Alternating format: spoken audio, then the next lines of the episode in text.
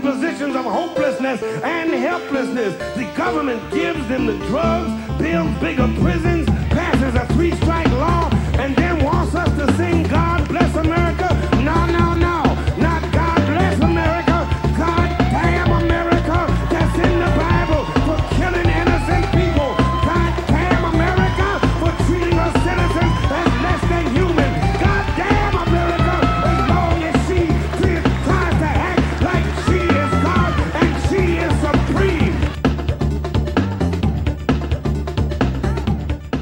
Good morning, Sunday morning. Welcome to the podcast. That's how we introduce it now.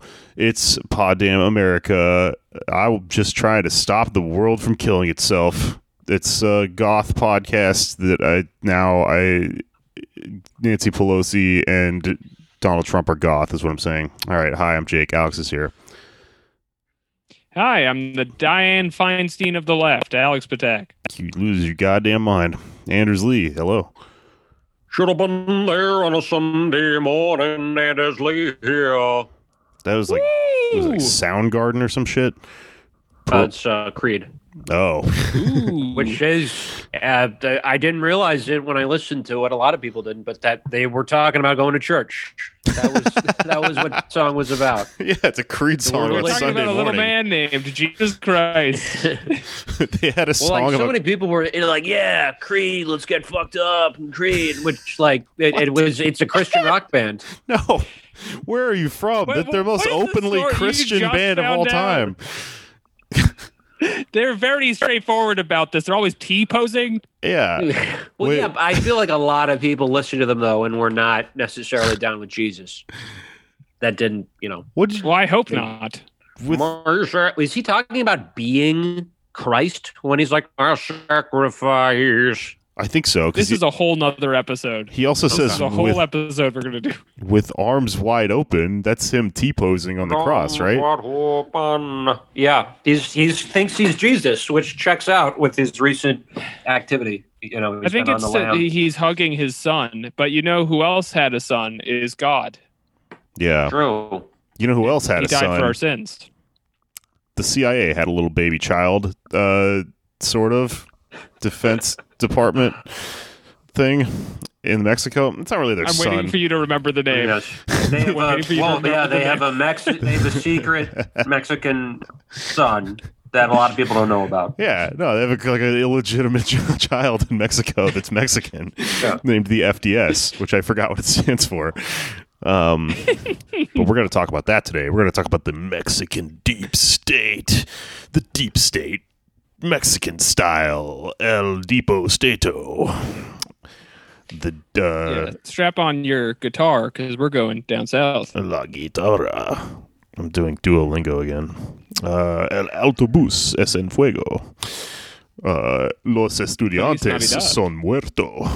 Muerte? I don't know. Um, I'm from Texas. Fuck off. Okay. Uh, what is Duolingo's position on the murdered college students? that little owl is very right wing. It's uh, disturbing. He's uh, f- Really? he works for the CIA, obviously. CIA funded L. Mm. Yeah. That's that is a great place for them to to monitor, right? They can see who's learning a language.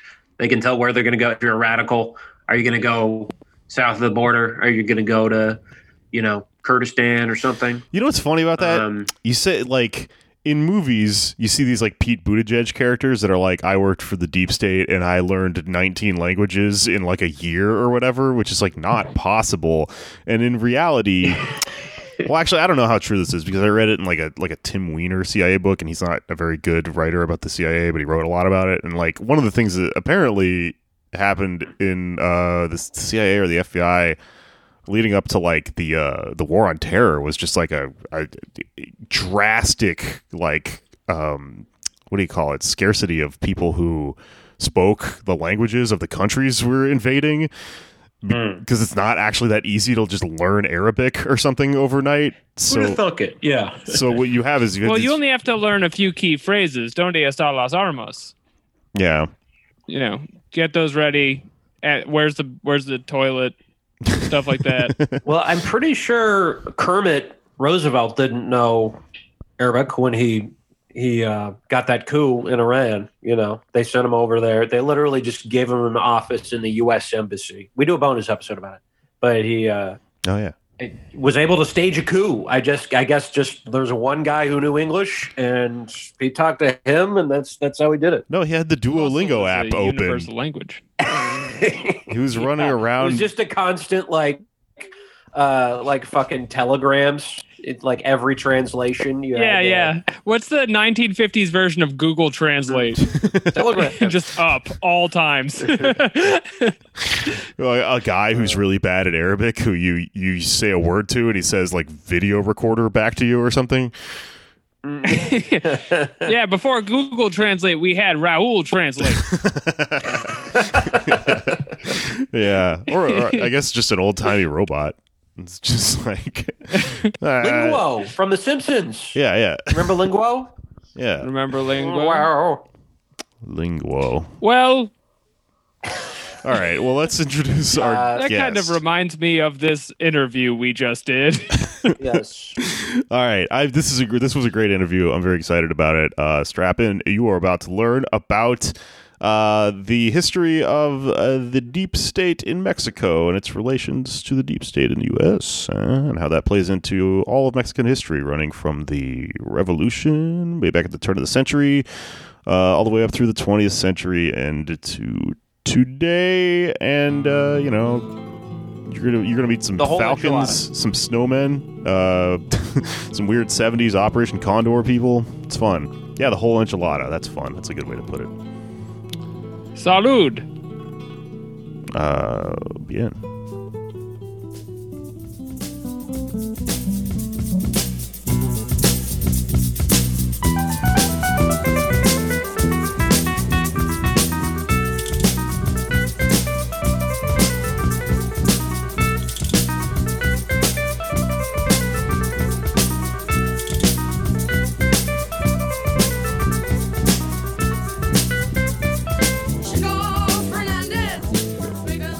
Good. All right, we are now joined by a uh, fellow clown of mine, Francisco Benavides, who I actually we actually met uh, before either of us was into clowning, right? And that and we discovered it sort of independently. Uh, but he is, of course, a trained clown and a trained puppeteer, right? Yep. And uh, many things. A researcher. He's now working on a uh, stage play about uh, Mexican history and the CIA's involvement in Mexico, which is a fascinating topic. Uh, Francisco Benavides, thank you for joining us. Thank you for having me. And like all things, I got to say, all things clown that play is really uh, going off the rails in terms of uh, topic, but it starts with that. Okay, Oh, good. It's All workers are clowns in a way. Clowns for the capitalist class. there you go. mm, truly, we're beautiful idiots. Yes, of the and yes, class consciousness is a. Don't think about it too hard. Yeah. It's a Um, gag. so there's a storied history here. There's a lot of stuff going on. Uh, the CIA is uh, originally called the OSS, the OS. Is originally what they called it. I don't know if you people know this, but it was Oss. They would refer to it as Oss. Uh, Jon Ossoff possibly was, you know, an op. Um, that's why he's named that Yeah. but uh, there's so many places to start with this. Um, well, why don't I guess we begin by asking what made you interested in this personally? What what kind of sparked the uh, the fascination, the the research project that you embarked upon in finding out about the uh, USA and Mexico? um, it would be personal, I would say. My family didn't experience, uh, like, they weren't armed guerrillas or anything, but most people of that era experienced some amount of interaction or hardship due to the authoritarian state of the country at that point. Um, and the secret, I mean, there was like secret police being very repressive, regardless of what you were doing. And both my parents had experiences with it that they're really hush about. So it started just wanting to know like what happened and and like how we got to where we are today. Hmm. I guess I'd add too. I mean, I grew up in the U.S. and they don't teach you Mexican history unless it's like how much the U.S. has kicked ass in relation. Right. to Mexico. Right. So it was this aspect of self-education of like I, I mean I mean I feel very Mexican as well, and it was like I got to read about this shit because it's fucking wild. Indeed, yeah. Uh, well, I I should mention too. Uh, I think we I mentioned this to you. Jake is related to a Mexican revolutionary anarchist, right, from back in the day. Yeah, he rolled Flores with Magón, the. right? No, actually, it's Oh. confusing because my name's Flores, but uh, my great great great grandfather is named Juan Jose Arredondo, and he worked with the Mo- Flores Magón brothers, but different name. Took over um, uh, Juarez for a day. Nice. Wow. Yeah, Just one of those wild coincidences, like Jon Ossoff and the OSS. That can't be a coincidence, man. That's no, he's named after it. His parents named him Named- after the OSS. they gave him a la- new last name. that as secret uh, agents are wont to do. Yeah, Uh, they maybe didn't want to be affiliated with their baby. Maybe he swapped. Maybe someone in the OSS swapped your last name with uh, with the other guy. Uh, that's possible. But Hmm. uh, there's so many places to start. But um, like so many things, we love to talk about the 30s as leftists. That's a fascinating time, uh, and Oh, one we yeah. we wish we were still in in, in America in many ways. Uh, just politically, not necessarily economically. But yeah, I'm uh, not sure that's true in terms of the starving and dying and stuff. but the potential for revolutionary uh, action, if you will. Sure. Um, but that's kind of Francisco. You were saying that's sort of where the beginnings of um, Mexican, you know, authoritarian power that you were describing. That's that's sort of where it uh, kicked off in a way with the um, with the foothold on power gained by a party that would soon be known as PRI. Yes. Uh, PRI. How Which- did that go down? It, I I should add it's just a very ironic name because it stands for the Party of Revolutionary, the Revolutionary Institutional Party, which uh, no sense. Um, I should add to just I, super quick. Uh, America has been involved in Mexico from like the beginning. Before the revolution, it was with like the Porfiriato, and it was mainly based on American, like America owning large amounts of Mexican capital and industry. Mm. After the revolution, it becomes more of a, a relationship of intelligence. Um, that's the take, the quick take I'd have. So after the revolution, I mean, it is it is concurrent with the Soviet revolution, although it had very different outcomes in a lot of ways. So Uh, concurrent, this was in uh, the late 19 teens. Yeah, and it wrapped up later, but it, it was around the same time. And this is also after we went down there to get Pancho Villa, and there was some bad blood there. And Yeah. yeah, And he, I mean, he was one of the he was like the northern leader of a lot of like the revolutionary forces. Mhm. Um, but it was it was a lot. I would think it's a lot messier than the Russian Revolution, if that's uh, even possible to say. it's a cool story, man. Everyone should read about it. It's fucking fun. Yeah, and we, I mean, uh, I could get caught up in that, but th- it happens, and we're just gonna ignore. Uh, and the the PRI takes power. Uh, the PRI takes power uh, in 1929, and th- that's some pretty interesting stuff that happens early on because it's much more of a left party at that point. Still, like it's nominally a left party.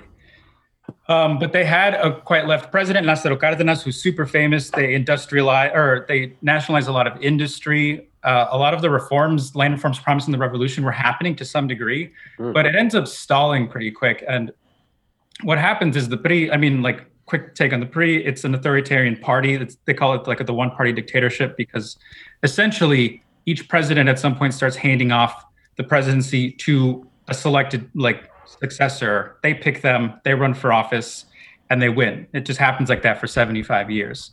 Uh, and it becomes increasingly authoritarian until it peaks in the, I would say, 60s, 70s, and then things change. But um, I would start with so the, that's the PRI in the 30s. In 19 like 45, um, Alemán Valdés is the president at the time. He takes power, and seeing like the changing relationship to the U.S. and the world with the Cold War, he decides to create a new intelligence agency.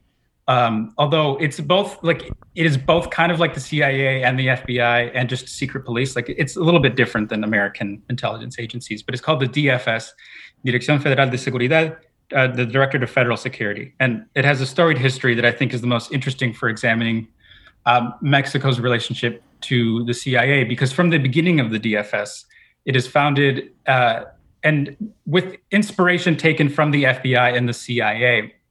And they have input from those agencies in its creation in terms of its mandate, its tactics, uh, like in terms of what they're just going to be doing in general. Although the key difference is that the DFS uh, is entirely involved with internal affairs, and it's entirely involved with doing surveillance on and repressing subversive actions and particularly communist and socialist organizations in Mexico. Mm, so it's kind of ask you like the? FBI. Yeah. Okay. Yeah. Um, do you think it has the same kind of mandate that the CIA has in the United States, where it's this unelected body of officials who essentially make their own policy designations, or do you find them like do, do they do you feel like the DFS is uh, uh, underneath the Mexican government, or that it is more like unilaterally along the other intelligence agencies in America? Uh, well, I would say it is an extension. You, the case can be made that it is an extension of the CIA into Mexico or the CIA by a different name. People make that case. Interesting. Um, I, I think I'm not. I haven't read enough to decide on one side or the other, but there's strong evidence to say that, like, as we'll get to, uh, the CIA through the DFS has the ear of multiple presidents, where they give they give security briefings to the Mexican president at certain times in their history. So, um, at that, I would say to answer your question, I guess. Um, well, I forgot your question. I'm sorry. It- Is anybody in control of these people at any point? Is all I want to it's, know. yeah. Uh, nominally, I mean, so the DFS is under the control of the Secretary of Gober- Gobernación. Uh, what would that be like? Secretario de Gobernación. It's it's a it's a very powerful cabinet uh, position. So they report to the Secretario de Gobernación, which reports to the president. Um, but they also have direct communication with the president at various times through CIA contacts. Uh, so sometimes, specifically when we get to Winston Scott, uh, I would say the DFS is pretty autonomous in a lot of ways. So yeah, two things about that, right? Because like you say, like nominally they report to this one cabinet position in the presidency, but in practice, like isn't the kind of thing understood about just the entire Mexican government, or especially around the 20th century, like the it's just extremely corrupt like you're saying like there's open succession basically with the presidency Yeah. and stuff so nominal i guess is like a word that's pulling a lot of weight in that sentence right um Yeah. and then the other thing i was going to say just to answer that I- just to i guess not to answer that question but to to ask another question um so some people will tell you that the American deep state is kind of uh, the seeds of it were based on like trying to catch up with the Russians because the Russians obviously had all these like crazy code breaking skills and shit like that, and we were entering into a Cold War. Um, but those two things kind of make sense because these are two superpowers that are beginning to compete with each other, and uh, they have their little spider arms all over the country and are you know locked in this like global battle with each other.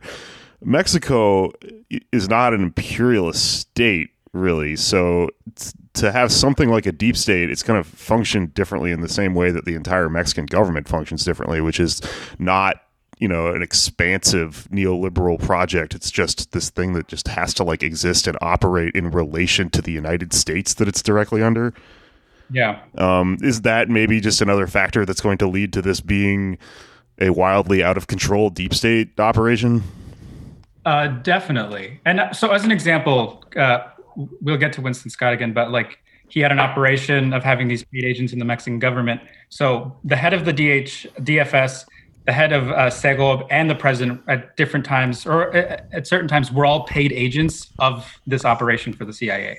So, like every level of this command is cooperating with the CIA. Uh, and they're getting paid by it. There's like interesting communications where people are like, "You're paying them too much," and he's like, "It's fine."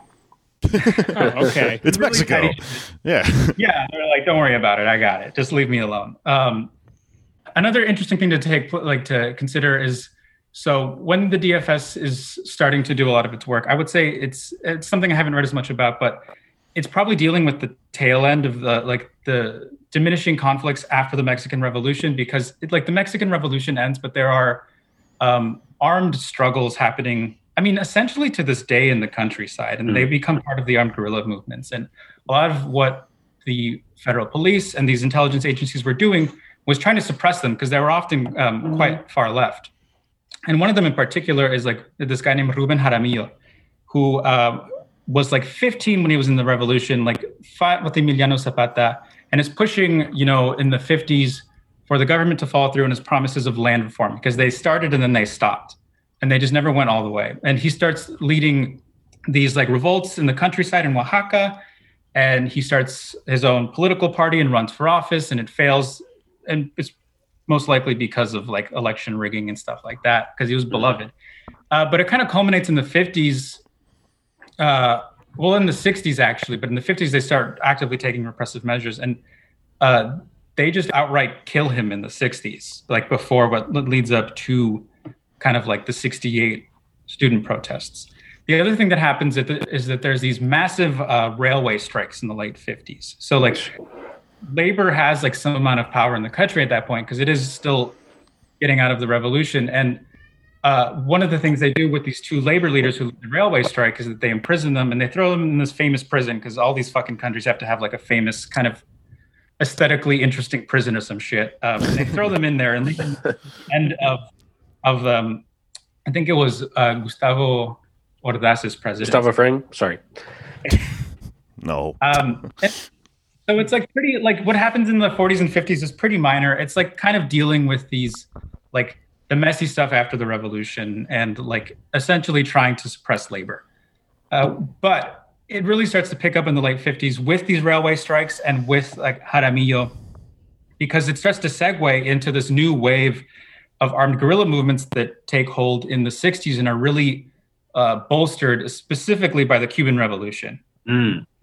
And the the government like wasn't even in consensus in some ways because like former president Lázaro Cárdenas like visits Fidel Castro and like hails the Cuban Revolution as a success while the rest of the party is like fuck no we have to stay and we have to do our best because they're trying to maintain a relationship with the United States obviously uh, but it does make uh, Mexico a really interesting strategic place for intelligence for the U.S. because the Cuban and Russian embassies become heavily surveyed and uh, bugged in Mexico by the United States. Mm. Often, like the people physically doing it are the DFS, but um, the United States is helping. Right, because we don't want a communist government like directly to our, our southern border. Yeah, and a, um, a, a bigger communist government directly yeah. to our southern border.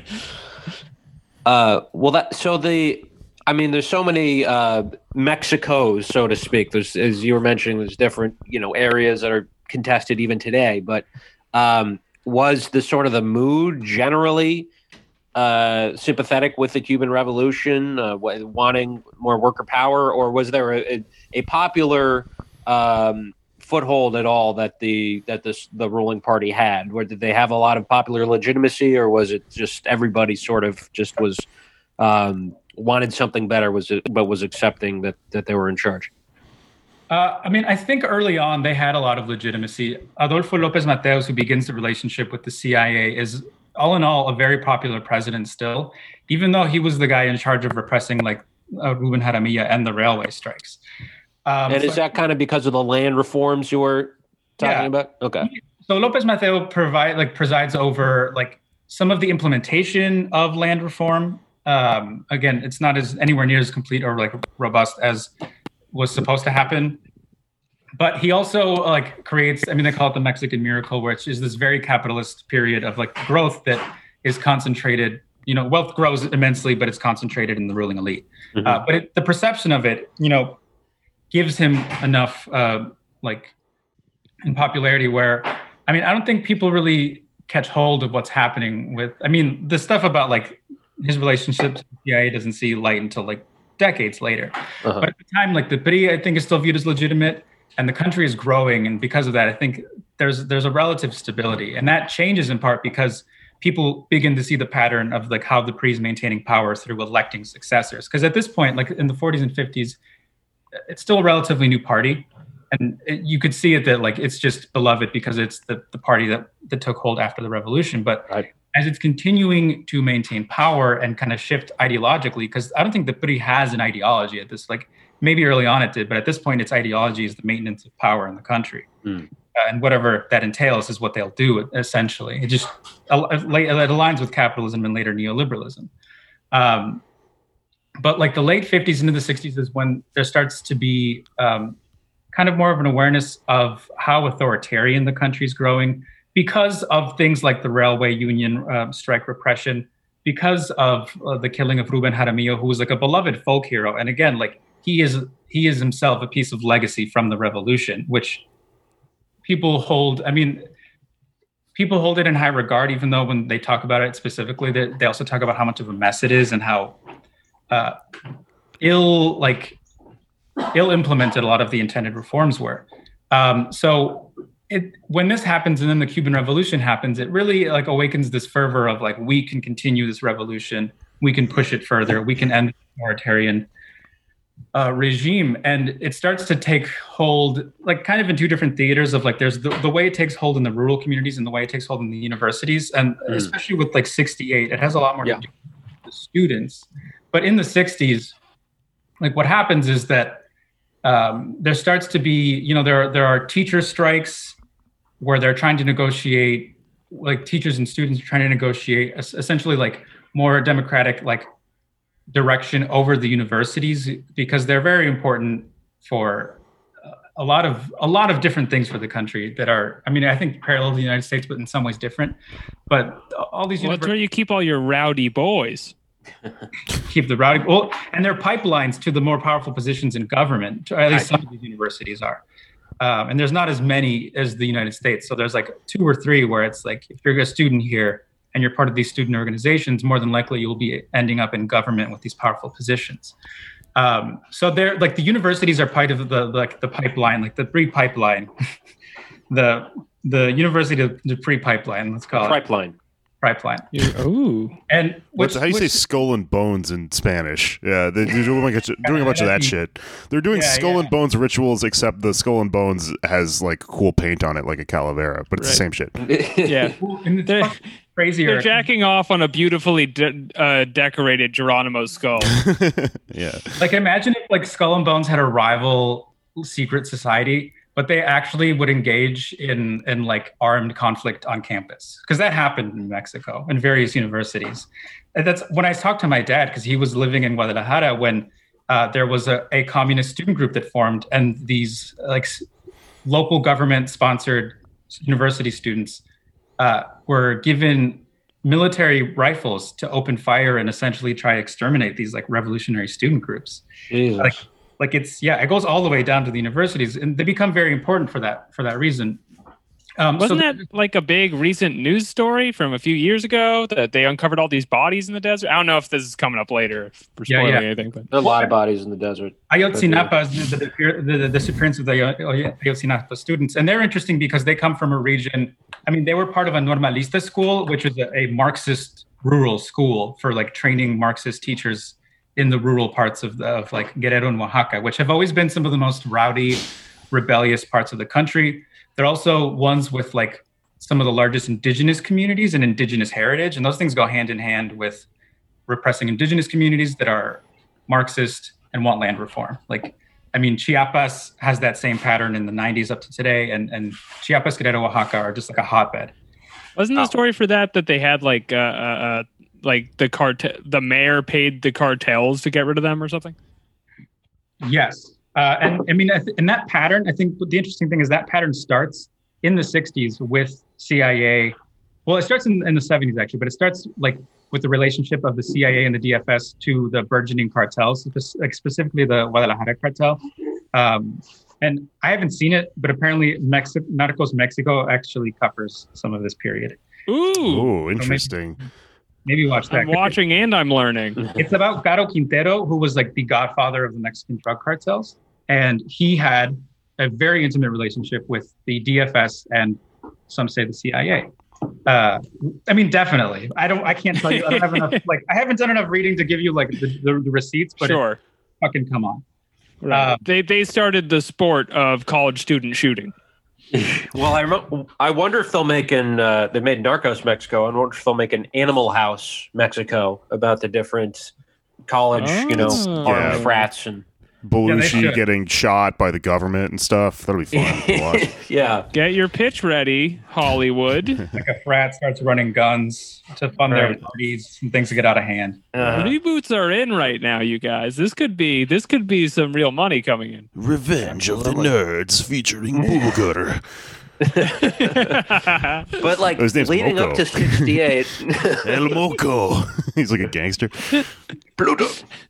There there are these like yeah these inter uh, student organization conflicts but i believe the military right is is also invading certain campuses isn't Yeah. that happening in the in the lead up to 68 So yeah, I mean, even before that, there's like waves of different kinds of protests and strikes yeah, involving universities.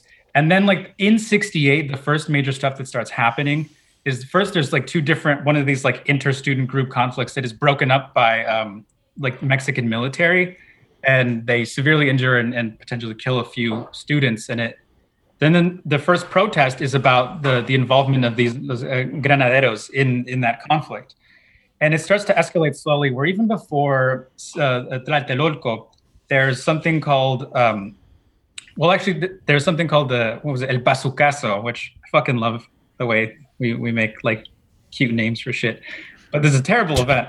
Uh, El Bazucazo is um, students are occupying one of the other big universities in Mexico uh, City, Instituto Politécnico Nacional, IPN um, is what I'll call it from now on. And so they're occupying it, and the military just starts opening fire on these students, uh, and they start fleeing or like kind of barricading themselves. And this like this university has this like ornate wooden door. There's like one of these huge old wooden doors because it's an old building, and the the military shoots a bazooka round at it and like destroys it, and it becomes this kind of emblem of like the military uh, starting to get involved in university politics. And there's always, I mean, like, there's always this idea in Mexico that the universities are supposed to be autonomous and have like a lot of autonomy from the government, which uh, is a lie.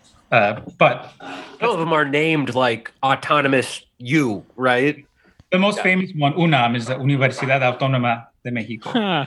Um, Wait, so when you say emblem, there's like you could watch like Mexican Saturday Night Live and they'll be referencing the bazooka blowing up the door. I Like, wouldn't say people say are talking about this. it's that well known. That I mean, I guess I don't know because I haven't, you know, I don't, I don't live there right now. But it's certainly when talking about this history, like that is the first big image that people start talking about is El Bazucazo and like the doors of San Ildefonso. Um, but it's kind of a niche topic, so I think like among people who are, are talking about the topic, you know, that'll that'll come up. I gotcha. Okay. Um, but this leads to protests, and like UNAM has a big one where the the rector of the school leads a protest that grows to about five hundred thousand, no, fifty thousand people in Mexico City. Um, and the thing is, with these like growing protests, is the government is trying to discredit them by saying that they're led by communists, they're led by Cubans, by Soviets, they're led by outside agitators, but they don't represent the people of Mexico. So Hmm. they have Oh, this. never heard that before, huh?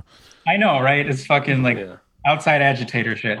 So what they do is to so- to one show like their their organizing capabilities, and two to like show that they're nonviolent. These students, um, after so after, um, like Rector Barrios is his name, leads that protest. He ends up like chatting with the president and he kind of caves to the president's demand to like try help quell these students. But they form uh, something called El Consejo Nacional de Huelga, the National Strike Committee, and it's like 70 different universities that form this essentially democratic government to organize protests and strikes in the country. Um, which and they start organizing like down to the street level. I mean, we can maybe talk about that another day, but their organizing is really interesting and how they do it at the time because like it also forms kind of the basis for how the later armed guerrilla groups are organized uh, when they come out of the universities. But the point being that there's uh, the CNH leads uh, this massive thing called the Silent March on September 13th. Uh, a lot of the other stuff, like the bazooka stuff, happened in June or July. By September, we're at the Silent March, where it's again like thousands of people are marching silently through Mexico City and arrive at the Zócalo, like the main public square, uh, without like making a sound or causing any kind of trouble. And it really sends this message of like we're organized. We're like we are not in being led by outside agitators. Like this is a, a, a movement led by students and Mexicans. And it we're gets organized. We're silent. You won't even know we're here. which I mean, it is kind of an amazing feat, especially like at the time. Um, Babies are sleeping. there's like silent yeah, there, yeah there's well and there was stuff happening before then too where they're like lighting buses on fire and shit so like there was a lot of noise Yeah. you got you gotta light a bus on fire every once in a while to get a point across You got to. There's, El there's a way to do that without es making any fuego. noise. Cool. yeah Like, people, sometimes they say um And so, what year is this? Just this, to- so this is september of 1968 this is like okay. in the months leading up to to Tlatelolco, there's already stuff Right. And so, Right. yeah, to set kind of the context for, for 1968, this is, of course, we all, uh, many people, of course, know uh, that the Olympics that year was in Mexico City. And we remember the imagery of John Carlos um, and another athlete holding the, the Black Power fist. Um, roasted that guy Fred Thompson. yeah, Don Carlos and other man I'm shit. That's bad of me. I'm just, no no uh, i'm just not fucking around like it happens John Carlos We can and his friend, who's And uh, Two his cool friend. guys. in his sidekick. Um, Tommie Smith. All right. yeah I'm There go. watching you Google So, this yeah. live. This is really something. I'll get a bit like nitty gritty with dates, and I'll make one correction in that. Like the Bazucazo happens in July. In August, like the the rector, the let's say the principal of UNAM leads a protest. Um, the National Strike Council forms, and then in September is the Silent March, and 13th, and then on the 24th is when the first violent um, like occupation of a university happens, where the military literally starts opening fire and occupying uh, university grounds, and that's the IPN Hmm. and you know it's seen as this, again this violation of like university autonomy I, I know that they occupied spaces in UNAM as well and i think to zoom out a bit from the student stuff the interesting thing is that because of the relationship between winston scott and like and like the mexican president like he's offering briefings cia briefings about the situation to them and they're like talking to one another about how serious they think the situation is and, and discussing again an American CIA agent and like the Mexican president to discuss the level of the involvement of the military at this point and whether or not they need to get involved more. Right. So like it's like who's consulting who at that point? I don't know. It's fucking crazy. Yeah. Yeah. Um, And so, the, yeah, and you have this stuff. Uh, a, a big part of why it's happening is because the Olympics are happening in October. Uh, of course, uh, Tommy Carlos and John Smith are getting ready uh, to come to the Olympics. Um, JK, but they this is sort of like Mexico's moment in a way Yeah. because they've they have been seen in the past as sort of a, a backwards country uh, by the rest of the world, and they want to show, uh, oh no, we we can have you know events like the Olympics, and things will be tame and calm. And to do that, and this is not unique to Mexico at all. Basically, every and we we talked to uh, No Olympics LA about this. Basically, every city where the Olympics happens, they have to quell unrest yeah. right? Even if it's in a first world country. Uh, if it is in a place like Brazil, sometimes they kill people, just you know, homeless people in, in favelas, just to make things seem uh, more palatable to the to the rich people coming in. Uh, and you know, I wasn't on that episode, but after that, I really think that they should just move the Olympics every time to the top of Mount Olympus. That just makes the most sense. And then you wouldn't have this problem. You could still play hockey or whatever you're going to do. David Flat, keep it up there. They made a joke about how fucked up the Olympics is in the new Animaniacs that just came out. It's very woke. Is it a song? Animaniacs. Uh, I was watching from the '90s their uh, their their song about all the countries, and they mentioned Palestine. Yeah. I think Animaniacs Wow. has also always Comrade been kind of like, Wacko. Yeah. Um, I like that. Uh, Um, But so, yeah, so so set the stage for us with with the Olympics. Um, what's the importance of that, and and how does that coincide with uh, the left being uh, sort of smooshed? Yeah, I mean, as you said, like the Olympics are always kind of this, uh, like, kind of attempt at gaining soft power and and showing your your position in the world. To like, Right. but it, it comes at gross public expense. And this is a country again where people are protesting because of like the intense inequality that is like obviously apparent at that point. Like, huge swaths of the country are underdeveloped and rife with poverty, while there is this very obviously visible ruling elite that is like enriching itself through its relationship, among other things, with the United States. And uh, so there's just a lot of pushback, and it's it's equally like the Olympics and um, the president at the time. Which one? I always get confused. It was Ordaz, Diaz Ordaz. I mean, it's really pushing back against his presidency and the authoritarian nature of it. Um, so, and these these student movements building up to them. So it's it's the student movements and the Olympics. It's like really like that's the the cherry on top. Mm. So what happens is like in October, October 2nd is the massacre of Tlatelolco. It is one of the seminal events in Mexican history. And like this is a cultural milestone, although no one talks about it uh, joyously.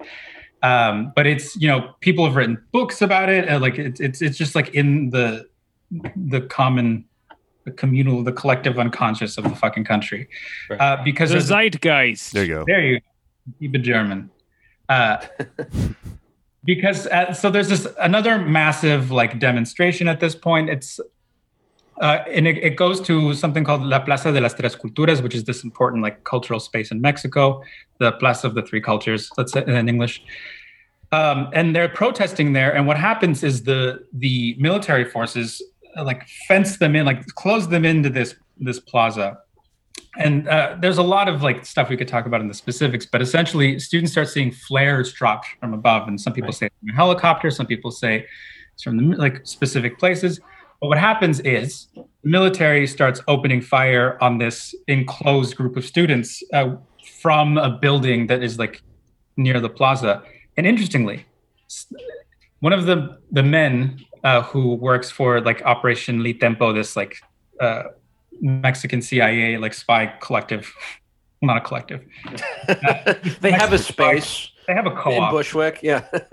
So one of the men who is a contact for Winston Scott, I forget his full name, but uh, something Oropesa is said to have been the man to give the uh, order to fire while he was like in the building and was like fire on these students. Um, so they fire on these students, and immediately there's this huge wave of confusion where um, the Mexican government is denying that they did this. They say the students shot first. There's all these different contrary accounts that are coming out as to what happened. Uh, and interestingly, it leads to uh, the ouster of Winston Scott, this kind of like super successful CIA chief at the time, because he was so, at this point, like connected to these people for intel that when he starts filing these reports to like CIA head- headquarters, they're like, they see that he, he can't be like impartial from these sources and that his like, he's just spent a little too much time Mm. you know, doing this. So he eventually has to step down because of it, interestingly. Um, but what it cements is is like that in the, the minds of like the students in the country is that you know that is authoritarian regime the country is not going to concede peacefully necessarily to to demands um, and that they really kind of just like don't give a fuck. Is, is, is like the general feeling where it's like they are you know demonstrating their power putting down student uh, uprisings and and just kind of showing their might at that point Yeah, And it's the- I don't know a lot about uh Sorry, Jake, you go. I was gonna say the the autonomy thing about the schools Yeah, is like yeah. a total lie, right? That's like out in the open now.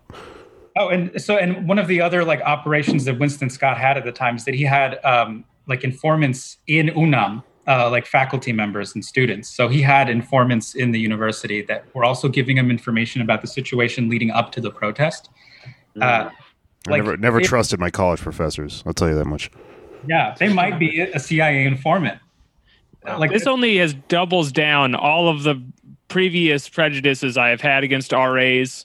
They are working with the government. Yeah. They don't want you to smoke weed because you're going to figure some stuff out. They're bad people. Yeah. I knew my swimming instructor was a fucking spook. so if you join the Mexican military, and this question is coming from a place of ignorance, what are you doing besides shooting Mexican college students? Uh, at this point, I mean, not not much else probably. I mean, you're besides shooting Mexican students, you're putting down uh, peasant rebellions in the countryside. Uh, shortly after, you're going to start being involved in either uh, destroying drug crops or protecting those drug crops, depending on which agency of the government you're working for. Because it gets really stupid. That's uh, It's getting Game of Thronesy a little bit. You're just buying and selling soldiers at that point. Yeah. basically Mexico Yeah, I is mean- very Games of Thrones, especially the revolution stuff, because everyone switches sides so much. It's, it's uh, oh yeah. yeah fun. this the like succession of various presidents due to assassination during the revolution is real Games of Thrones. Game Games of Thrones. That's the plural of Game of Thrones. it's really Games Yeah. of Thrones. Games of It's like attorneys general. Yeah. Um, so, so after yeah, after uh, Tlatelolco, I, I wish I could talk more about the really like. There's a lot of specifics into like what happened, and I, I can't talk a ton about it at the moment because I just don't know enough. But it leads. I mean, I, so I was I'm reading this one book called The, the Night of Tlatelolco because this famous journal, uh, journalist Elena Poniatowska, like the second this happens, she just starts interviewing people on the street and recording as much as you can about people's impressions and what they saw to try form some kind of public record about what happens. And like from that perspective, what people start to say, like after it happens, shor- shortly after, is that like, you know, again and again, the left in Mexico has been pursuing uh, nonviolent means to try pursue reform in the country, uh, but you know they're not even allowed to run an opposition party like the the Partido Comunista Mexicana, the PCM, like loses its ability to register at some point. So like it becomes just nakedly apparent how authoritarian it is because they can't even run an opposition party.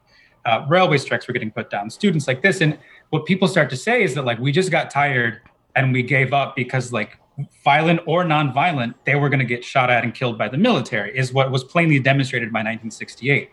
And this lack of a non-violent path to reform in the country is what pushes uh, people in both the rural and like in the urban like spheres of conflict into into armed conflict.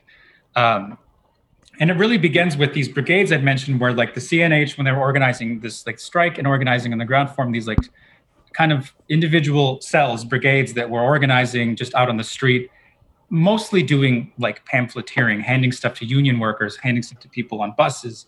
Um, and what they start to do is use these like brigade structures to start form these autonomous cells that like increasingly um, pursue one pursue this program of political education of really like reading. I mean, there's different kinds of groups that existed in the country at this point, and you know, there's all kinds of infighting among them, as naturally there is in in the world of left uh, left politics, and they increasingly take two different paths of like the long war or short war uh, for how they'll achieve a revolution in Mexico.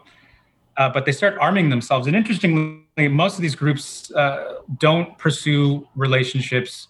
I mean, they they try to pursue a relationship with Cuba, but because of Mexico's kind of strategic importance for like everybody, Cuba doesn't want to jeopardize that relationship by providing aid, so they kind of stay out of it.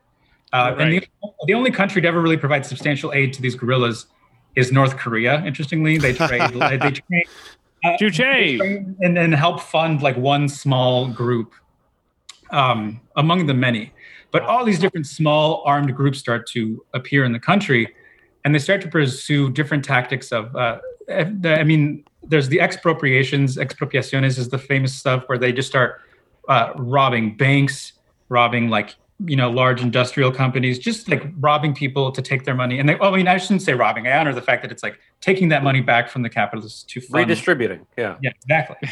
Um, and and funny enough, a lot of what they're doing at this point is like publishing uh, publishing leftist magazines and distributing them, which is an illegal activity at the point and results in people getting killed uh, because they're Oh, trying no.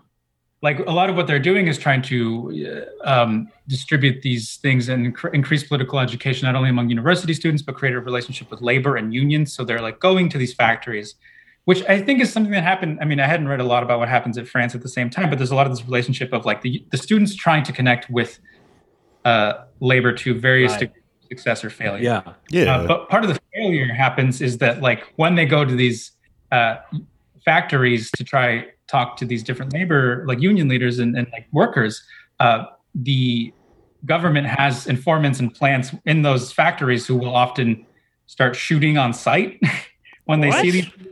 Yeah, at different points. I I mean, I think that's part of the escalation. At first, it's like arresting them. Yo, if you see anyone wearing a backpack or carrying books under their arms, just fucking open fire because it's yeah, there's. I have read at least one account of a student, or not wasn't a student, it was someone who was just. It was, I think they were working at the factory at that point for the purpose of trying to distribute like propaganda. And when like these agents saw them, they just started opening fire. So like it's pretty aggressive. I want to make a You're an movie about informant. this. Did you work for? If you work for like a mill, you're just allowed to murder. Then, like you, there's no rules for you anymore. These these people aren't like official agents, right? They just they still work at the mill. Well, no, some of them are agents who get jobs at these factories or like different industrial. I, I think after you mow down a student, then you go, you show your badge. You go, I was a cop the whole time, and you you don't go Yeah. back to work, right? You're like, I'm going back to the. I mean, I guess I, I don't know, uh, but yeah. hey guys, I got. it's been great knowing you guys. I got to kill a college kid. That's why I was here. All right. um, and where was it? Uh, I lost my train. of Well, so during this time, and you know, stretching through, you know, today, basically, you have a lot of um, activity that I think most Americans and probably most Mexicans would consider uh, illegal. You know, you have the the narcotics trade and um, carjackings too uh, that are being done by CIA and Mexican intelligence assets. Um, where do we start with that? There's there's so many fun Yeah. characters with this. Uh, Um, Why cars? I want to take one step back to cover. There's a second really important Sure. student massacre that we just need to talk about. When like so, this, there's this there's this combat happening between increasingly armed students and the, the government, and like the tactics that the DFS takes, the architecture of it. Uh, the man doing it is one of the paid agents of Operation Litempo, which is Winston Scott's program. Uh, so like they are creating this structure to ex- essentially exterminate armed student groups uh, with the help and information of like the CIA is is like something you could say with with confidence. Um, and one of the, thing, the things they do is they create these paramilitary groups out of like not necessarily students, but people of like the same age. The most famous one is like Los Halcones, the Falcons. And uh, if you have seen Roma, you have seen the uh, dramatization of this next student massacre because it's like when those people are oh yeah, it's called El Halconazo, uh, the Falcon Strike. Sounds way cornier. Oh, that's I've seen that. It's in Super Smash Brothers, the video game. It's a thing you can do. Falcon strike. Yeah. You commit a war crime every time you do it. yeah. Um, but that happens because of uh, there's this other conflict in Nuevo León where these students are pursuing. This is like the successor of Gustavo um, Diaz Ordaz.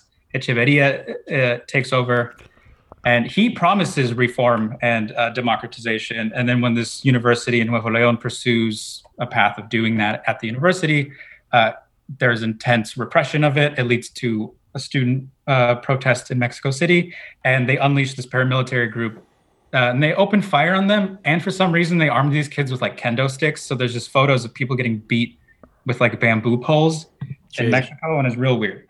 Whoa. Anyway, Oh, it's, right. That's in the movie Yeah. Yeah, it's fucking Kendo yeah. sticks. because they And have it- the karate guy in charge charge of it. It's like equally as important as uh, Tlatelolco. There was more effort to like obfuscate what happened until I think recently, but um, that's like another big one. And then I think that begins. So that's seventy one, and that begins um, this interesting era for both the intelligence agencies and the student groups. But I'll put that aside. Uh, what happens with the intelligence agency is that they start working with the Guadalajara cartel, like Rafael Caro Quintero specifically. So, like Miguel Nazar Haro is like the key figure. Uh, he's one of these agents who, at the time, is not in charge of the DFS, but is like a key member. He's handing reports up to Winston Scott, and um, he's this intermediary between the CIA and like the DFS and their activities. And the DFS at this point is, uh, I, I guess I don't know, like the kernel of the relationship of like chicken egg, like who approached who first. Uh, but the the like paramilitary groups and the, the DFS start interacting more with the cartels and they start providing essentially security as well as giving credentials to some of these cartel members to make them officers of the DFS uh, because they start assisting the CIA, especially later with things specifically like moving arms to the Contras. Uh, and, and this kind of quid, quo, quid pro quo, where like in exchange for facilitating arms uh, moving to the Contras, they get to move drugs up into the United States. Um, right. It's an exchange right there. It's very transactional. This is a classic intelligence move too, and you can see it. The CIA, CIA using uh, American gangsters in Cuba and Italy to kind of just extend uh, uh, their power a little bit farther along with these people who are already armed to the teeth and trained to kill. Yeah, Yeah, and, and it's like it's highly likely because the tactics that the that the DFS uses to torture and kill student groups is strikingly similar to the tactics later employed by drug cartels in modern times when they kidnap people. Like Weird. Yeah, But where'd the- that come from? they're indistinguishable actually like the the the the disappearing the torturing like it, it is it comes from from the dfs is, is more or less how it feels um when you read these things because i've read like i mean i've read some harrowing accounts of people going through it and then like you read that and compare it to like what some of the students who died from like ayotzinapa went through and it's just like yeah this is the same shit i mean now it's it's like viewed through a different lens but that relationship really starts in like the mid to late 70s with the CIA, the DFS, and the cartels. And This, really is, important. this is a tangent, but people are always coming down on cartels as like, look at the way they torture people. They're barbarians. When actually, it's a refined torture system the government gave them. Yeah. Yeah. It'd be funny if the, the cartels are also doing all the wacky early CIA stuff. Like they have like uh, you know bats with lasers on their heads and shit, and like uh, the e- the shark They're slipping bombs. each other acid. Yeah. Oh, I just want to say it's like a lighthearted break. Going back to the 50s, supposedly uh, there's a Mexican uh, spy on behalf of the CIA who steals a Russian satellite. And they talk Nice. about they, they, they break it down. I mean, and this isn't like completely confirmed. There's like differing accounts, but he he lives in Austin now. What? claimed, yeah, he was he was expelled for the country. Like he was declared a traitor for some other reason. But this man claims that he uh, stole the Russian satellite when it was like touring through Mexico, and that they broke it down, packed it into suitcases, and then like in suitcases dropped it off at the Mexican uh, at the American embassy. Oh, which that's so funny. sounds differ a little from like how like once it was in the U.S. they said it was in one piece and stuff. There's different things, but I, I really love the like like it's a I don't know. like it's a body. they chopped it up. Yeah. It was in one piece again after we put it back together from all the suitcases. Yeah, that was a Lego project at the American Embassy. They opened the well, it's. Russian, so it's made out of Tetris blocks. yeah, They just, Oh, Anders. Well, interestingly, at that point, the U.S. didn't know anything about the Russian space program and was like looking for like the American space program was like improved from the knowledge of that stolen satellite. oh, I- like- I'm sure. Yeah, yeah, like it really kickstarted our our push for the space race, and it's, it's specifically cited when people talk about that stolen satellite. Uh, Who's the it was- guy in Who's the guy in Austin? I wonder if I know His him. name's uh, what is it? I wrote it down. Let me look it up real quick. Um, He, his name's like Eduardo something Silvetti. Oh my god, I gotta find it. he goes on stage as Rowdy Billy Ray. Maybe you've seen him. He does like impressions of uh, Homer Simpson and stuff. I used to live there, and it's for you know, it's not that big of a place. I bet I can Yeah, find him. maybe you met him. Maybe I can get him on the show. Yeah. That'd be cool. Uh, so yeah, the- the late seventies and all throughout the eighties is like a very difficult and sad time, I would say, for like all of Latin America Yeah, uh, because of the U.S. and and the dirty wars. Yeah. Um, yeah. we just Condor had kicked in, right? And like, what's that? oh, yeah, Operation Condor had kicked in. Right. And you got, uh, we just passed the 39th anniversary of the El Mozote massacre uh, in El Salvador, where, you know, just a few months after Reagan gets in, he ramps up aid to the Salvadoran government uh, and the military, and they kill a bunch of people. They kill kids. And uh, until recently, um, and a lot of this goes for, for Mexico too. Um, this stuff has just been, not been uh, challenged legally. Like the, the people who committed these massacres have been have been free, and Yeah. it's only recently in El Salvador that they began a court case. And it's already been going on for like four years, uh, and they depend on the U.S. giving over intelligence and and documents um, about who trained these people, why they did it, et cetera Yeah, uh, has I not you know to skip forward, but like that that's one of the things that people expected from AMLO is like to go back and revisit 1968 and sort of uh, get justice for for the people who were killed and, and in other uh, killings too. Um, has he has he delivered on that front, or, or are we still kind of waiting for him? in some ways, I think it's too big of a job for just him to do. But interestingly, AMLO has a file, a DFS file, because they were surveying him, and he was the target. So he's very anti-intelligence, and he swore that they- they'd never survey anyone in the country, surveil anyone in the country again. Who knows how true that is? Um, Damn, he that's opened- cool. he opened up the so the DFS became defunct in 1985. It transitions into another security agency that like has a lot of holdovers from the DFS. So it's just kind of like it's got its own spotty history. Um, but What's the new one called? CEN, I forgot the what it, what it all means, but it's C I S E N. Um, they had this like large archive because they became defunct and now there's another one. But like what AMLO did was declassified essentially all of the CISEN archives so that anyone who was Ah. researching could could read them. Which, I mean, it'd be it'd be roughly equivalent again to like if if if a president declassified all of the CIA or FBI's files and was like here from like a certain period, like Right. if, and just was like here you go, read all of it. Um, and I think that is a huge important move. And like even before AMLO, Vicente Fox did create like a kind of show like special com- like what was it spe- special prosecution called uh, f- was it FEMSOP FEMOS where like they had this committee that was like reviewing stuff and trying to like give some publicity to everything that happened. But they did indict a few like El- Miguel Nazar Haro, the the the real linchpin character and then they just dropped it like two years later so like nothing important in terms of like reconciling what happened ever really came out of that Mm. um and, Let's and- um circle back to Nazar Haro. Yeah so he like uh he begins his career in the dfs in 1966 uh he has talked a lot or he's dead now but he said that he had like an amazing relationship with winston scott. Essentially he was some say he was groomed by winston scott's lieutenant george monroe who was like ex ex fbi uh at that point CIA, and that they were groomed, he was groomed specifically to be like embedded in the DFS but work as part of the CIA. And he was like he was also like a like a paid CIA operative. So like he was even though they're like kind of combined, he was also technically part of each organization in different capacities. Um, he's a horrifying figure. He uh, is a name that appears when you read a lot of the testimonials of torture. Uh, from like the like the 70s because he was one of the people torturing people with like a horrifying amount of relish apparently Mhm. um, and again with tactics that he learned from the cia most likely and passed on uh, that were passed on to the cartels at some point um, That is how we judge torturers: is how much relishing you do. Yeah, I don't want to jump ahead, but Right. he, he tortured the Falcon and the Snowman. That's fucked up. Yeah. How do you torture a snowman? You hold a cigarette lighter up to him and see if he starts melting?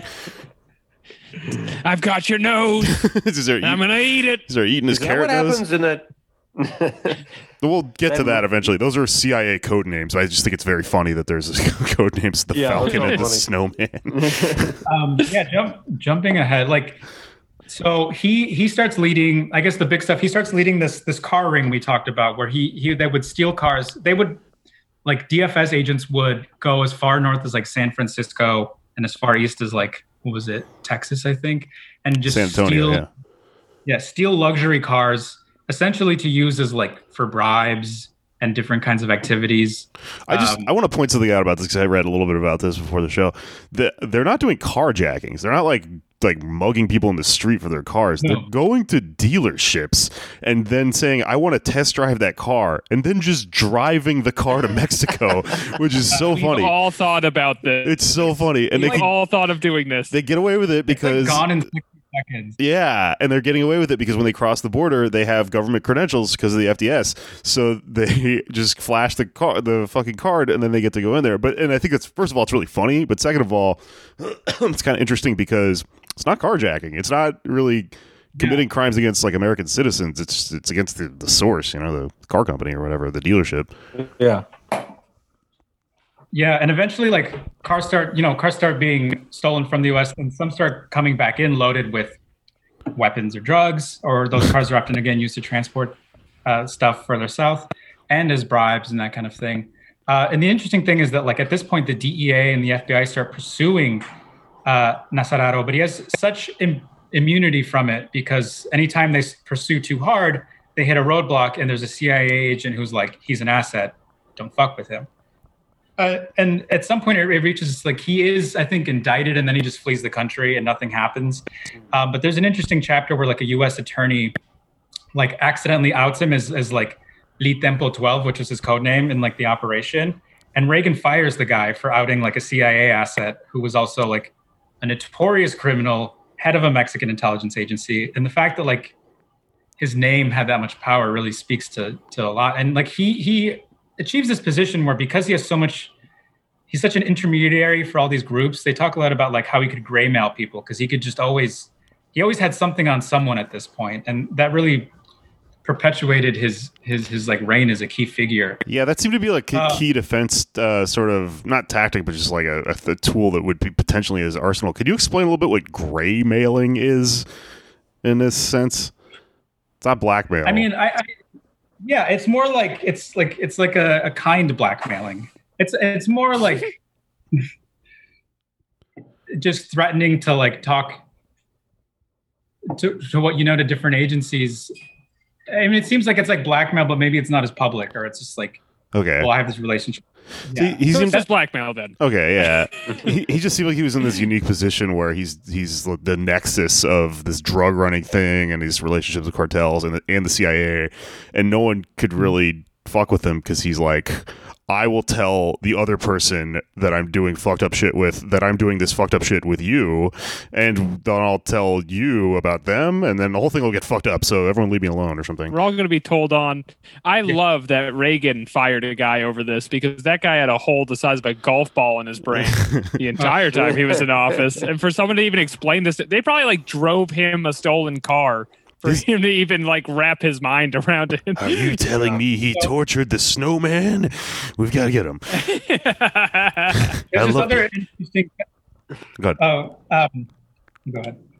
I was done. Well, I was just Oh. so Reagan is, uh, yeah, a very important figure, of course, in in this history, because there is, yeah, as we mentioned, this clandestine sort of operations happening in Mexico uh, that they're just okay with the carjacking, and also in Nicaragua, you have the Contras being funded by uh, the drug trade, by cocaine coming into the United States, um, which is it's just something that like people know is happening right i think a lot of people figured was happening intuitively but Yeah. the mainstream media in the us especially has just this vested interest in denying it deny deny deny um, and you know in the 80s when it was happening they're like oh that's a kooky conspiracy theory um, i'm reading a book about this now but the 10 years later in 96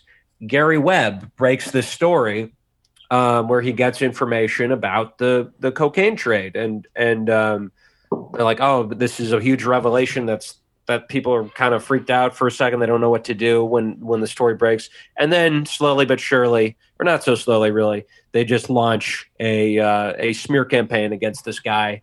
Uh, he ends up killing himself in 2004, but in killing himself, uh, yeah. Uh, but in '98 the CIA releases an internal uh, reports and they admit to it, and Yeah. the press just ignores the report. It's like the CIA admitting to uh, knowing about the drug trade, knowing that the Contras were funded by coke that was coming in to the U.S. and creating the crack epidemic, and they just kind of brush by it. They're like, "Yeah, let's let's uh, maybe maybe somewhat, but Gary Webb's exaggerating. That's their main takeaway. Um, He I guess, like, admitted. circling back. Was that? He oh my admitted. god, he admitted. dot He admitted GIF. He have no good car ideas like stealing the cars. right. Okay. But you have the, the yeah the car theft happening too, and it's all being done. You know, if it's disco- well, first it's denied. Then if it's discovered, it's rationalized. Um, so, I, like, what are some of the ways that this gets rationalized in the eyes of um, sort of the people in power in, in the U.S. and Mexico for the greater good of fighting communism? Well, at this point, I will say at this point, like most of the armed rebellion is like put down by the end of the 70s. Uh, like it's pretty much like there are lingering groups, but that chapter of like massive armed guerrilla movements uh, calms down for a while, and it really is this cartel stuff that takes over. And it's mostly like it's rationalized in this and, just like the impunity of the ruling class where like they're rich and they're in control and they'll do what they want. I mean, like there, there was this campaign of also creating this distance between the ruling class and the narcos, but like th- at this point, there's a very common idea of like the narco state that like there is no differentiation dif- differentiation between the two. Right. Um, but I think like like at the, I, I don't know what it was like at this point, but from, from personal experience, a lot of people in Mexico are quite politically apathetic because um, the corruption is so blatant and is so in your face that the, the illusion isn't even like tenable to say like that we have any control. Like uh, people are really disengaged from a lot of politics or had been in the past. I think it's changing. So I think some of it was just knowing that, you know, like I can do fuck all to change any of this. Uh, and I, I think that's kind of how like in, in like the popular mind it gets really like rationalized or just like ignored. And i think like a lot of the the the the depth of of like the killings at the hands of like the military and the cartels it's like it just hadn't come to light yet like not all of it. Like even again like with ayotzinapa people started digging up these huge pits. And the thing is like there are decades of pits full of dead people all over the country and no one knows where they belong. And it's just like they, they've been quiet secrets, you know. Um, and the, I guess the other the important thing to mess, like mention is that like Pemex plays a huge role in that like uh, Mexican oil was nationalized after the revolution, uh, and they become like like Pemex becomes really important for the U.S. as well because a lot of oil moves up into the United States, and because of its corruption, it also helps facilitate the movement of drugs into into the U.S. at certain points. Um, Mhm. and I guess I don't know what I'm saying about that, but it's just like it's so again, it's like it's so interlinked that it's it's like Well, when you read That's a, Yeah. like I think Andrew's probably asked a pretty complicated question because I mean you could ask the same question about you know what the fuck happened to that same area of thought in this country over you know that over those last few decades of the 19th or the 20th century and like answer is this weird complicated end of history shit that you see culminating in like AMLO you know? Where like oh finally something happens to where people are kind of like because like a lot of people in Mexico said that like you know first of all AMLO ran a bunch of times right? And then also like everyone knows everyone every, all this shit is happening. Everything is knows everyone's corrupt but there's this like um you know this stasis that everything enters into where everyone just gets kind of cynical or whatever and that's like largely true in this country too It Yeah. maybe Yeah. a byproduct of history more than the, even the specific place and time we're talking about Well, I mean, I guess I guess what I'm getting at, and this is you know just from reading this book, which is focused on like the Washington press corps, is that in the '80s there was this really big push from the government, from the CIA, Defense Department, uh, of perception management. I think there was even a, de- a department that was known as perception management because you had the press corps in the 70s that was being too aggressive towards Nixon. You know, they broke the Watergate scandal, which kind of a drop in the bucket when you think of all the terrible shit that, you know, the White House and all these agencies have done. But it, by the 80s, they're like, we got to get control over the press corps, right? We have to make sure they're not asking the tough questions. Uh, so you have this whole department that's dedicated to that, to suppressing dissent, really, in the U.S. And it, but it's all done in a, you know, seemingly democratic, just humdrum way. Uh, but really, it's a very regressive, repressive regime in the U.S. that is suppressing this information that we're talking about in in Mexico as well as in Nicaragua and all, all sorts of places from getting out and really being discussed, uh, especially in the U.S. But it's it's sort of sounding like in Mexico people may have been more aware of it, but just sort of uh, resigned to it, it not really changing. I, I would say yeah, and uh, you know uh, that's something I guess I, I I think that's part of it. I don't think it's the whole story. The other thing is that like so the Mexico has a history at this point and like a a, really high um, murder rate for journalists, like one of the highest in the world. And one of the first major high profile journalist killings is perpetrated by the DFS in 1985 of a man who like had kept extensive like files and like I mean his book is one of my sources in terms of like I mean literally just the CIA in Mexico like he did extensive reporting on the relationships because he was one of the people that put forth that the CIA's relationship is like puts Mexico's sovereignty at risk. Uh, he like had quite a lot of information about like the cartel and DFS's relationship to the Contras, about this episode where like Mexican arms were they attempted to transport them to Poland to give to Solidarity. Um, and this guy is assassinated in 1984, actually. Sorry, um, I think at the hands of two DFS members. And they raid his office. This is important, and take all of his files, and they haven't appeared since, obviously. Um, and and this this pattern, like even before him, they were like they I think attempted to firebomb his, one of like the papers he worked for, um, and after that, like journalists die all the time in Mexico, and it's a dangerous profession for that reason. Where it's just like if you report on this, like more or less people know what's going on, but once you start providing specific details and lobbing around accusations, like your life is at risk. And Yeah. I'm just imagining them torturing the Bumblebee guy when he's like Yeah. the news announcer in The Simpsons, yeah, cutting off fingers and shit. Um, and I think, I mean, honestly, that's like been one of the most effective tools. Is is like, you know, it's intimidating to fight the establishment in Mexico, and it's it is like, uh, your life is on the line if you're a journalist. And then like, there's a lot of amazing reporters who, in spite of that, have published and kept publishing. A lot of them have died. Some of them are still alive, uh, but their lives are perpetually at risk. Um, in an environment like that, like it's just hard to want to push. Yeah. And this is why Substack is important. you can sign up for a newsletter and get quality files before these people have their limbs ripped off and rearranged. Yeah, it kind of feels like some of the stuff that the CIA is, you know, uh, well, it's I guess fairly obvious, but up to in a place like Mexico, even being pretty close to, you know, our own country or whatever here in the U.S. Uh, there's just this. It's I mean, it's almost like similar to what you see happening with the free trade stuff, where you know, as soon as you cross that border, if you're operating in a different space, they don't give a fuck. They don't have to abide by certain rules in uh, in Mexico because you know, yeah, I, I don't think the CIA could maybe get away with operating as brutally out in the open back Yeah. on home tur- turf. You know, And and yeah, and then like it's important to highlight that in like more current times, uh, Obama and Calderon signed a cooperation agreement that basically gave the CIA like explicit free reign in the country.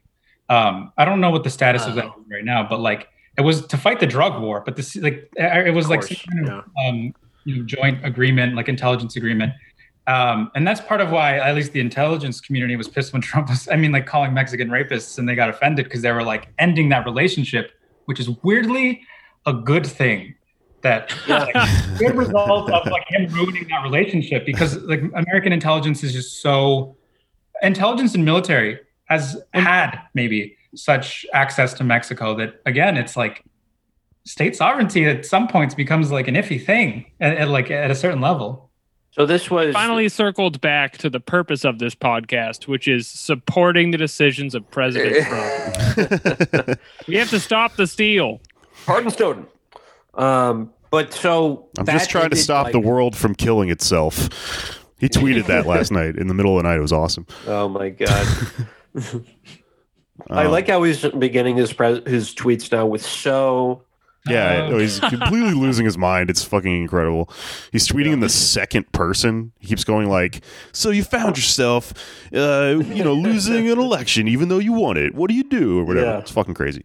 You might ask how I got here. Yeah. And then just uh, I, I have to I have like a hard out in like 20 minutes. Yeah, we should wrap Okay. up. We're pretty close Yeah. to where we should be. Uh, yeah. But what what should we uh, sort of close on with the? I guess, I guess- I'll talk about like so the DFS, this storied organization, ends in like 1985, um, and this is important because they they um, torture and kill an American DEA agent, and that is what the first episode of Narcos Mexico is about. And importantly, uh, differing accounts say that there was CIA in the room, or that they specifically were torturing an American DEA agent, which is like fucking weird and crazy that the CIA is torturing a DEA agent in Mexico on their behalf for like drug running, and it's just like shows just the confusing, bewildering nature and power of like, the CIA, and just how like I don't know, it's just something like it's just another world. But um, I guess one of the the things I'd say to end on is like Mexico is a narco state. Those cartels uh, more than a few of the founding members of some of those came out of the DFS. A lot of their methods are similar to like the training that the DFS had in terms of how to torture. Uh, their tactics are similar in disappearing people. Um, and I guess the, there's there's a, a an ama- amazing quote I, I'd like to cite, like Porfirio Diaz, not a fan, but he said, um, he said like, "Oh, poor Mexico, so far from God, so close to the United so States." close to the United States. I was going to say that earlier. Yeah, Oh, and man. it's every time I read this, it's that just plays in my head where it's like, "Fuck, man!" Like I don't I don't understand what Mexico is without the United States. Like I can't understand them apart because they're so tied together. Well, th- that's a really actually this is a really good place to kind of put a button on this because um, I think to really understand the history of the Mexican government, it's to you you have to understand it in relation to the United States, which is why that's such a great quote from Porfirio Diaz because you know even with with drawing a line from this modern, you know, weird deep state shit and the cartels and stuff all the way back to the revolution, I think it illuminates some things that um, contradict some conventional wisdom that people might have about, like, for example, the big drug cartels down there, right? There is kind of this weird xenophobic, just cloudy image of like these drug cartels in Mexico. They're 10 times scarier than they are anywhere else in the world and stuff. And they, you know, must just be pirates. They must just have come from you know, oh, it's it's a it's a younger state than us, so it's you know they Right. still just have these like roving barbarians, and this is just a Just modernization. the Aztecs. The Yeah. Aztecs started. Yeah. They- Ripping hearts out, yeah, yeah, yeah. Putting, putting cocaine in, sending the body. Playing that, It's in the water down there. playing that Yeah, yeah. soccer game with a severed head or whatever, Oh, that weird yeah. proto basketball game. Um, and you know that, that kind of never sat right with me learning about that growing up in Texas because uh, you know it's this popular mythology that goes around. It's just like, oh man, it's like everything's so fucking corrupt over there and so crazy or whatever. And like corruption is half of the story, right? But the other half is, you know, why is uh why why did something like a drug trade come into a position to gain this much power on the sidelines of this fight between labor which has been a constant since the revolution since you know anyone brought up the concept of land reform all the way up through the CIA, you know, having an appendage and putting down students that are carrying on this thing that they're just trying to extinguish from history forever the answer is there, right? It's not just fucking pirates. Yeah, and again, like you mentioned earlier, Anders, it ties into what happened in like the rest of Latin America and the CIA's just meddling and everything. And Yeah. I, I like, I will say that you know, it's like Mexico's a big ass country. It's not like all of the the government or the country is captured by the U.S., but yet you you can't understand one without the other. Like these in, relationships are so intimate. Right. Uh, and it's just like even i mean going back to like why i was interested it's like like why so many of us ended up here it's just like how could we not when this country is just like drinking up so much of its like southern neighbor yeah. and and like causing such fucking havoc it's like obviously like that that state like narco violence is state violence if not state terrorism and the us has some ver- like, argue like arguable levels of responsibility like not none like moderate to intense responsibility for some mm-hmm. yeah. More than none. and I think maybe third thing, right? Bigger picture than just wait a minute. When you understand Mexico, you have to understand it in the context of the United States. Like the ultimate lesson there is that to understand like you know any history, you have to understand it in the context of like the rest of the world. You know, Yeah. this like Yeah, right. all of this stuff is international, and that's such a big roadblock when you talk to like people in America uh, who are just kind of stuck in like the sort of you know liberal ideology or something like that. It's so often Right. not the whole story, you know. But yeah. every- everything's like this. states, states and borders just were there time immemorial, and you can analyze each government or, or country in a vacuum. Yeah. yeah and like that's a great point because it's like how can you understand the us especially the southwest without understanding mexico It's- Well, it's crazy that this isn't as common knowledge to people in America because, like, I mean, literally, like, what is what is the difference between Texas and Mexico? Really, I mean, they're very close land masses, and the, all this shit is related. All this stuff that we're talking about has roots across the border. It's, this is like as if the CIA was operating in this way and the imperial interests of the United States were operating this way in like fucking New Mexico or something or Arizona, we would all think it was fucking insane, right? But that border just Well- fucking makes it imaginary. And it's The funny. difference between Texas and Mexico uh, in terms of the CIA is they have a map with "Don't mess" on Texas and "Do mess" on Mexico. True, yeah. You messed up. um, I'm I'm not the first one to make this ob- observation, obviously, but like with all this Russia like fear, it's obviously just a projection of what the U.S. has done to the rest of the world of us. Right. feeling that's going to happen to us because we like we have meddled so much in not just Mexico but Latin America in in ways that like yeah I mean even the the slightest fear of it sends this country into a fucking like hissy fit. Yeah. It's like Yeah. doth protest too much sort of shit.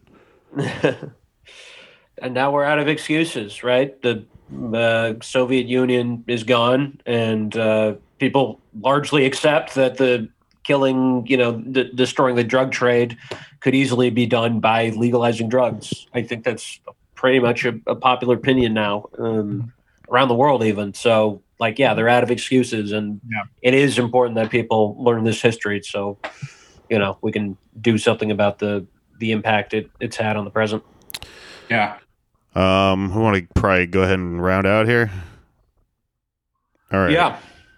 Well, in summation, uh, from God, so close to the United States. so yeah, so far from God, so close to the United States. God, that's such a good quote. I think about it all the time. I know. Uh, well, I mean, thanks for having me on. There's like so, there's so much we didn't talk about and so many niche episodes, like like the Oswald stuff and the Falcon and the Snowman and like fucking like yeah, it's a history. It just anyone. Here's the thing: you can Google most of this, and there's plenty in English. Maybe not as much as there's like as in Spanish, but like it is accessible if you're interested, and you can find out about it. And it's once you read it, it it is like a holy shit moment. Uh, oh, what I was going to say is when we were talking about the Falcon and the Snowman. If you want to learn about that story, this sort of interesting, you know, it could have been like an action movie. Well, it was a, it was a fucking movie.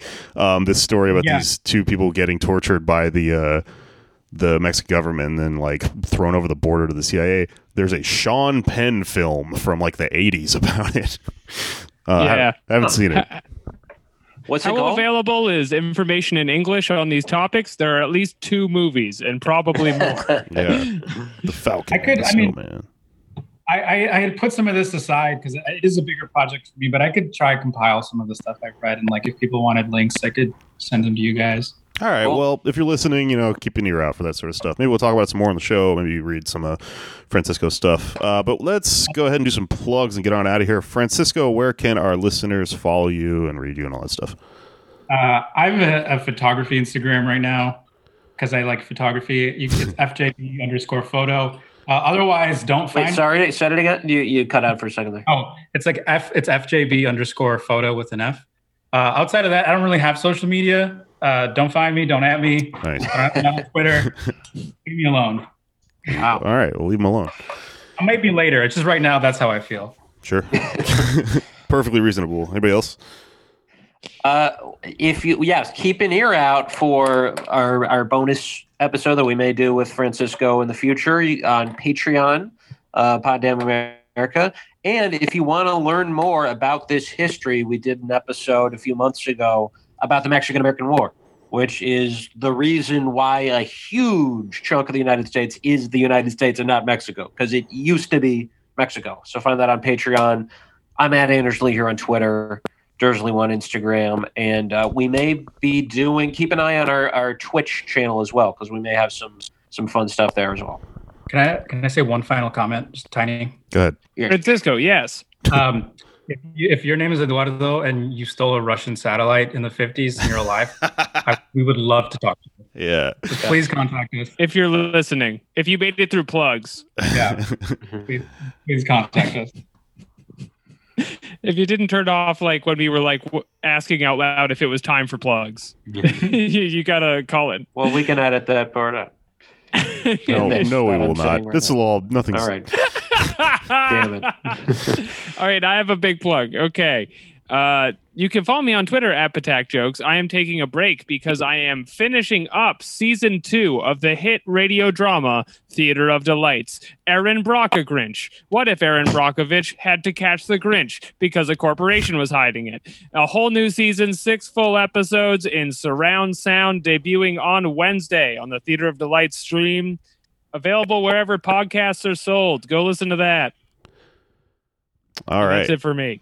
Okay, uh, plugs. I'm at Feral Jokes and everything. My Twitter's a nightmare. You know that. Um, follow me if you dare. I don't know. Um, we have new merch coming out soon. I mean, the shirt's printed, but uh, you'll see the logo and stuff if you follow us online. I have some stickers. I'm trying to figure out what the fuck to do with those. If you can sell stickers by themselves, if I throw them, I don't know. Uh, what else? Listen to my other podcast. Why you mad? Um, and another thing I wanted to promote, which will be in the show notes here, is uh, a GoFundMe because we live in a country with you know healthcare um, for uh, a, a comedian friend of mine who is uh, very funny um, and very. I can't tell exactly what's going on with her. So it sounds like here's the thing: if you know Ashley Barnhill, who is an uh, comic, used to be from Austin and now now an LA comic, she's got a very fucked up sense of humor. So I can't tell entirely, but it looks really bad. I think this might be due to her own Ooh. sense of humor. The GoFundMe is called Team Ashley Skull Fund. I think she got hit by a fucking car, and it looks pretty bad. And apparently, she needs a, a skull. Um, Oh wow. yeah. If you have extra skull, No, you need to send money. Bones are not their money. Don't do the bones are their money thing. Um, yeah, please throw some money at Ashley Barnhill because uh, she has a GoFundMe to replace, I think, part of her skull. I don't think there's such thing as a skull replacement surgery. I think she just wanged her head and needs uh needs hospital bills covered. So yeah, throw some money at that. That's my plug for the week. Skull Fund. It's at go, skull GoFund fun.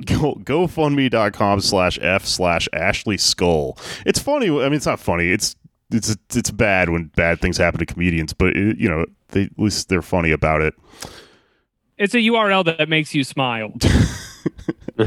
how about ashley's skull all right um that's the episode this week oh and also yeah if you want to learn more about the mexican revolution I, we also did an episode about the mexican revolution at one point where we got really Oh, right. into madero's weird occult interest and stuff with the guy from um what's it black banner pod. Nestor, Yeah, Nestor. All right, that's it.